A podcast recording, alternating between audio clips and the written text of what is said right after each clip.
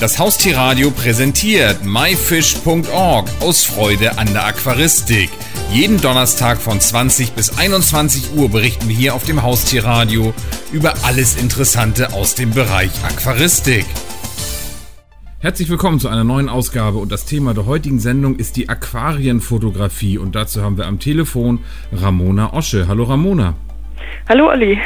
Ramona, erstmal ein bisschen was zu dir.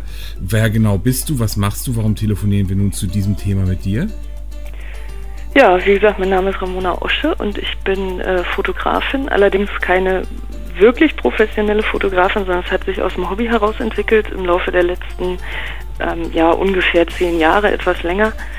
Und ähm, da ich halt auch gleichzeitig, beziehungsweise schon deutlich länger als die Fotografin eben auch Aquaristin bin, ähm, hat sich das im Prinzip miteinander entwickelt, dass ich äh, größtenteils Aquarien Makrofotos mache. Von eben Fischen, Garnelen, Schnecken und so weiter.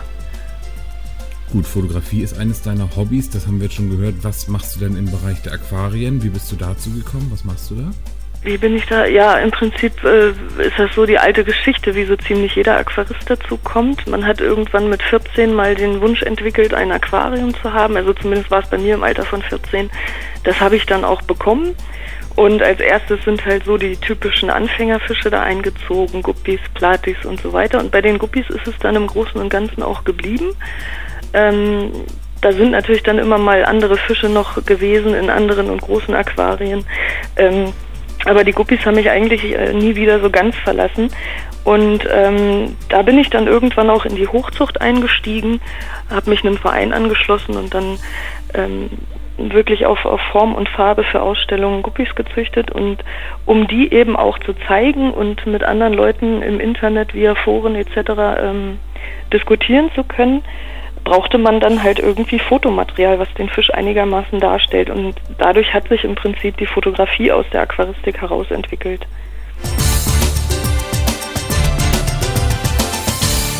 Ramona, erstmal ganz doof, äh, gibt es denn Aquarienfotografie was völlig anderes, als wenn ich in der Natur einen Baum oder meinen Hund fotografiere?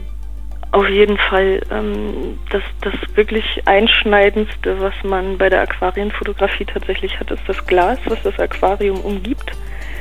Und ähm, da hat man, beziehungsweise durch dieses Glas, durch die physikalische Beschaffenheit des Glases, kommt es zu Verzerrungen, zu Lichtreflexionen etc. Und ähm, damit muss man umzugehen wissen. Wenn man draußen in der Natur einen Baum, einen Käfer, ein Blümchen, den Hund oder was auch immer fotografiert, dann ist man gestalterisch da relativ frei, weil man den Winkel und die Perspektive eigentlich so wählen kann, wie einem das ähm, persönlich gut gefällt. Das ist im Aquarium leider nicht möglich durch eben das Glas. Jetzt habe ich neulich in so einem Heftchen ein Angebot gesehen, irgendeine Digitalkamera, die sogar unter Wasser fotografieren kann, bis zu 10 Meter für 199 Euro. Fand ich ja wahnsinnig günstig. Gibt es denn da spezielle Kameratypen oder würde so eine auch reichen? Also im Prinzip kann man mit jeder Kamera gute Fotos machen. Es geht teilweise sogar mit den, mit den, mit den aktuellen Smartphones, mit der neueren Generation. Selbst die haben relativ gute Kameras.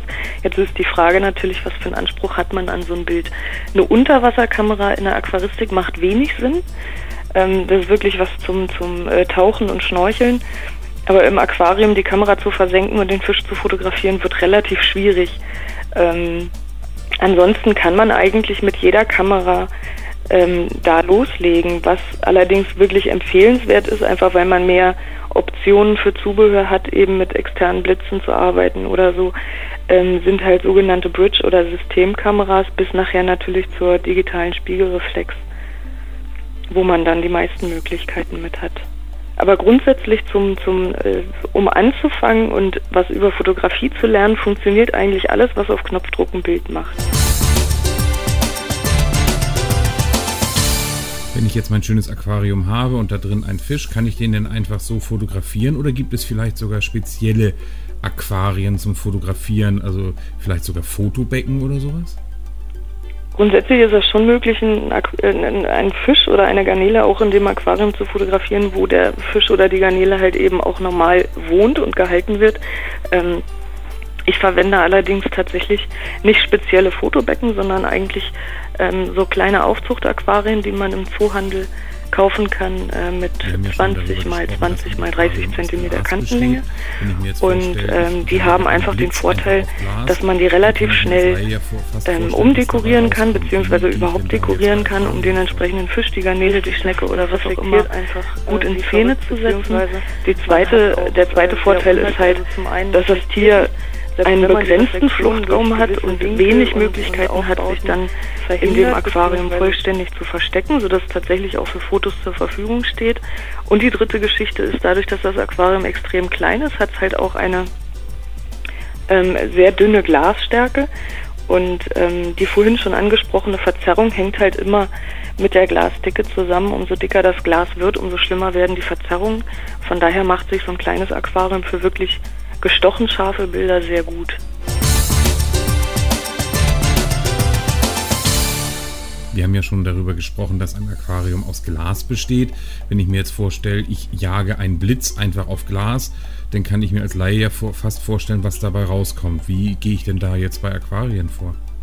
Richtig, das, das reflektiert einfach äh, wie verrückt, beziehungsweise man hat auch äh, sehr unnat, also zum einen reflektiert es, selbst wenn man die Reflexionen durch gewisse Winkel und, und Aufbauten verhindert, beziehungsweise so ähm, streut, dass das auf dem Bild nachher nicht zu sehen ist, hat man immer noch einen Schlagschatten hinter dem Tier, hinter der Pflanze, hinter dem Stein, also hinter sämtlichen Gegenständen, die irgendwo im Aquarium vorhanden sind und es wirkt unnatürlich. Weil ähm, wenn wir draußen sind in der Natur, dann ist der Schatten immer irgendwo unter dem Objekt und niemals dahinter an einer Wand. Und ähm, darum arbeite ich mit externen Blitzen, die ich über dem Aquarium anbringe, mittels Stativ oder mittels Aufhängung und dann tatsächlich von oben ins Aquarium blitze. Und äh, damit hat man im Prinzip einen natürlichen Lichteinfall. Und das Bild wirkt zum einen dreidimensionaler und hat mehr Tiefe und zum anderen ähm, ist Licht- und Schattenspiel deutlich natürlicher.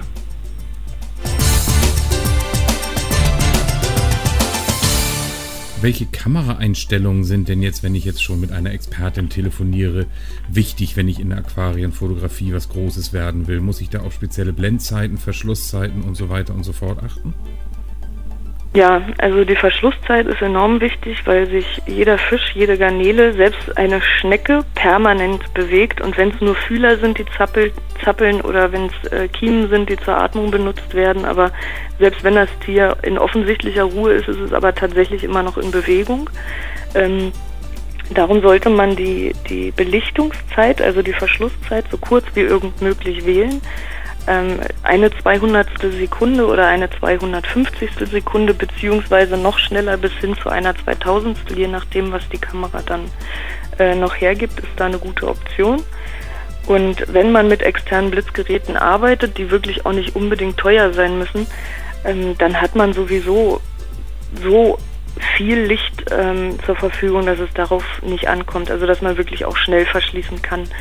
Ähm, die zweite Sache wäre der ISO-Wert. Da bewege ich mich zwischen 100 und 200. Das ist der Wert für die Lichtempfindlichkeit des Bildsensors. Ähm, einfach weil es darüber anfängt zu rauschen und das Rauschen dann wieder die Detailtiefe im Bild reduziert.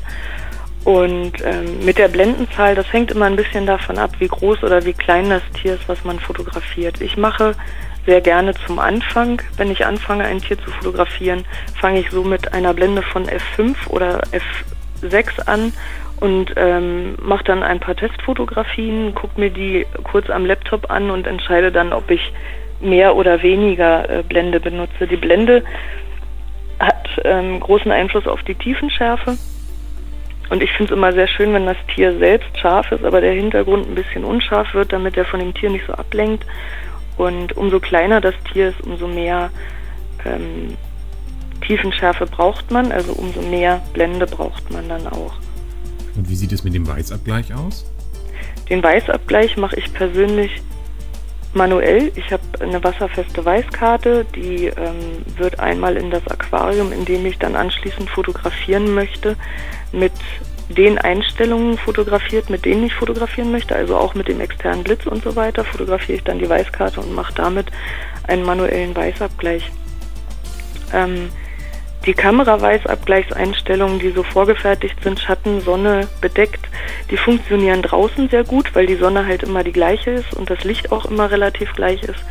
Aber die Blitzgeräte und auch das umgebende Licht in geschlossenen Räumen beziehungsweise die Aquarienbeleuchtung, das ist immer so unterschiedlich, dass man da nicht mit automatischen Sachen arbeiten sollte. Das mache ich schon manuell.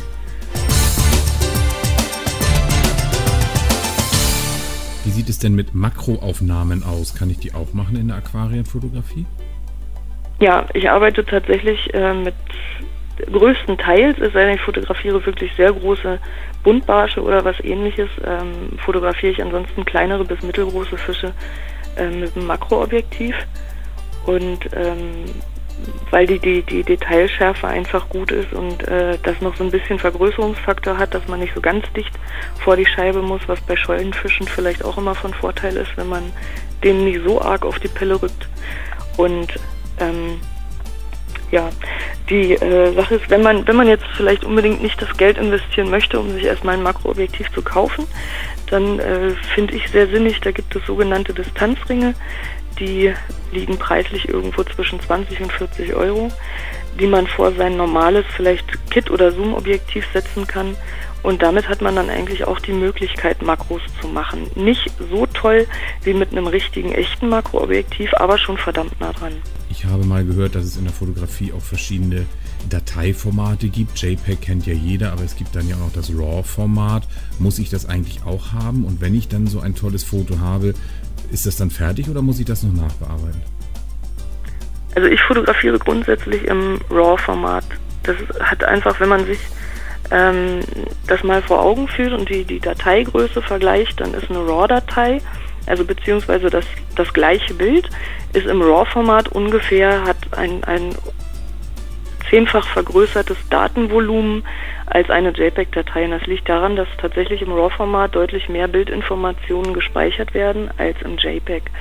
Und man hat in entsprechenden Bildbearbeitungsprogrammen dann die Möglichkeit, ein, eine RAW-Datei ist im Prinzip ähm, sowas wie ein digitales Negativ. Man kann also dieses digitale Negativ in entsprechenden Programmen dann entwickeln und äh, da noch die Belichtung korrigieren, den Weißabgleich korrigieren und ein äh, bisschen mehr Kontrast drauf geben. Und das sind einfach Möglichkeiten, die ein sehr gutes Bild vielleicht von einem perfekten Bild unterscheiden. Und darum lasse ich mir diese Option grundsätzlich offen und fotografiere ausschließlich im RAW-Format. Und bearbeitest du die Fotos denn auch noch nach? Allerdings, ähm, wie gesagt, zum einen wird das, wird das Bild erstmal digital entwickelt, also dieses RAW-Format wird digital entwickelt. Das dauert allerdings ähm, irgendwas zwischen 30 Sekunden und einer Minute. Man hat dann irgendwann einfach Übung und weiß, in welche Richtung man die Sache korrigieren möchte. Und die tatsächliche digitale Bildbearbeitung, so wie, wie sie jetzt jeder vielleicht zu Hause kennt, ähm, die dauert im allerhöchsten Fall drei Minuten. Wenn das Bild nicht innerhalb von drei Minuten von, von gut auf sehr gut oder von gut auf perfekt ähm, zu bearbeiten ist, dann schmeiße ich es weg, weil es dann einfach keinen, keinen Sinn mehr hat. Die Bildbearbeitung bezieht sich bei mir im Großen und Ganzen auch nur darauf, dass ich eventuell durchs Wasser fliegende Partikel wegstempel, die jetzt außen irgendwo rumfliegen und äh, das Auge ablenken würden. Und zum anderen verkleinere ich die Bilder oftmals, um die halt dann im Internet äh, zeigen zu können und schärfe die nach und speichere die dann im JPEG-Format und dann war es das eigentlich. Und das dauert roundabout nicht länger als drei Minuten.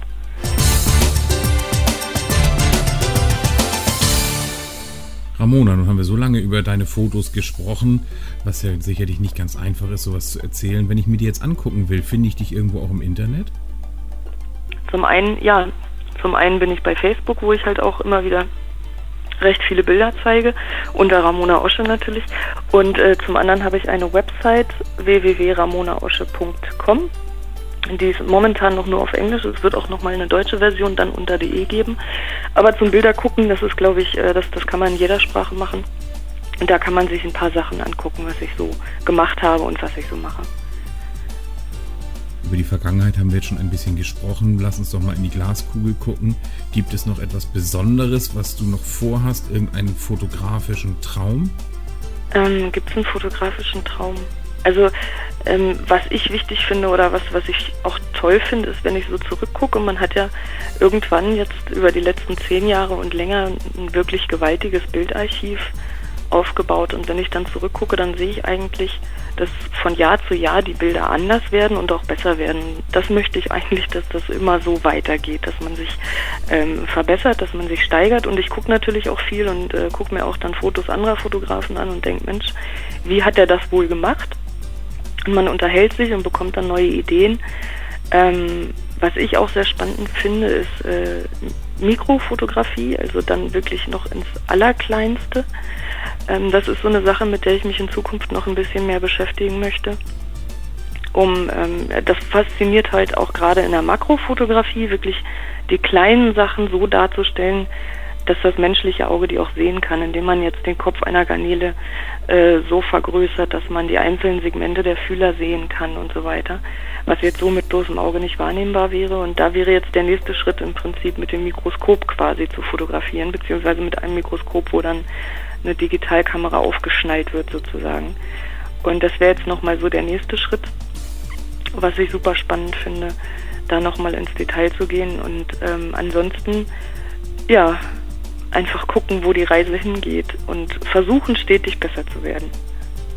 Ramona Osche zu dem wirklich spannenden Thema Aquarienfotografie. Vielen Dank für das tolle Interview. Sehr gern. Vielen Dank, äh, ja, auch für das Interview, mich da zu haben. Das war die Sendung myfish.org aus Freude an der Aquaristik. Die gesamte Sendung gibt es natürlich auch zum Nachhören und Downloaden unter www.haustier-radio.de, dann in dem Bereich Shows und myfish.org aus Freude an der Aquaristik. Eine neue Ausgabe gibt es hier auf dem Haustierradio wieder am Donnerstag um 20 Uhr.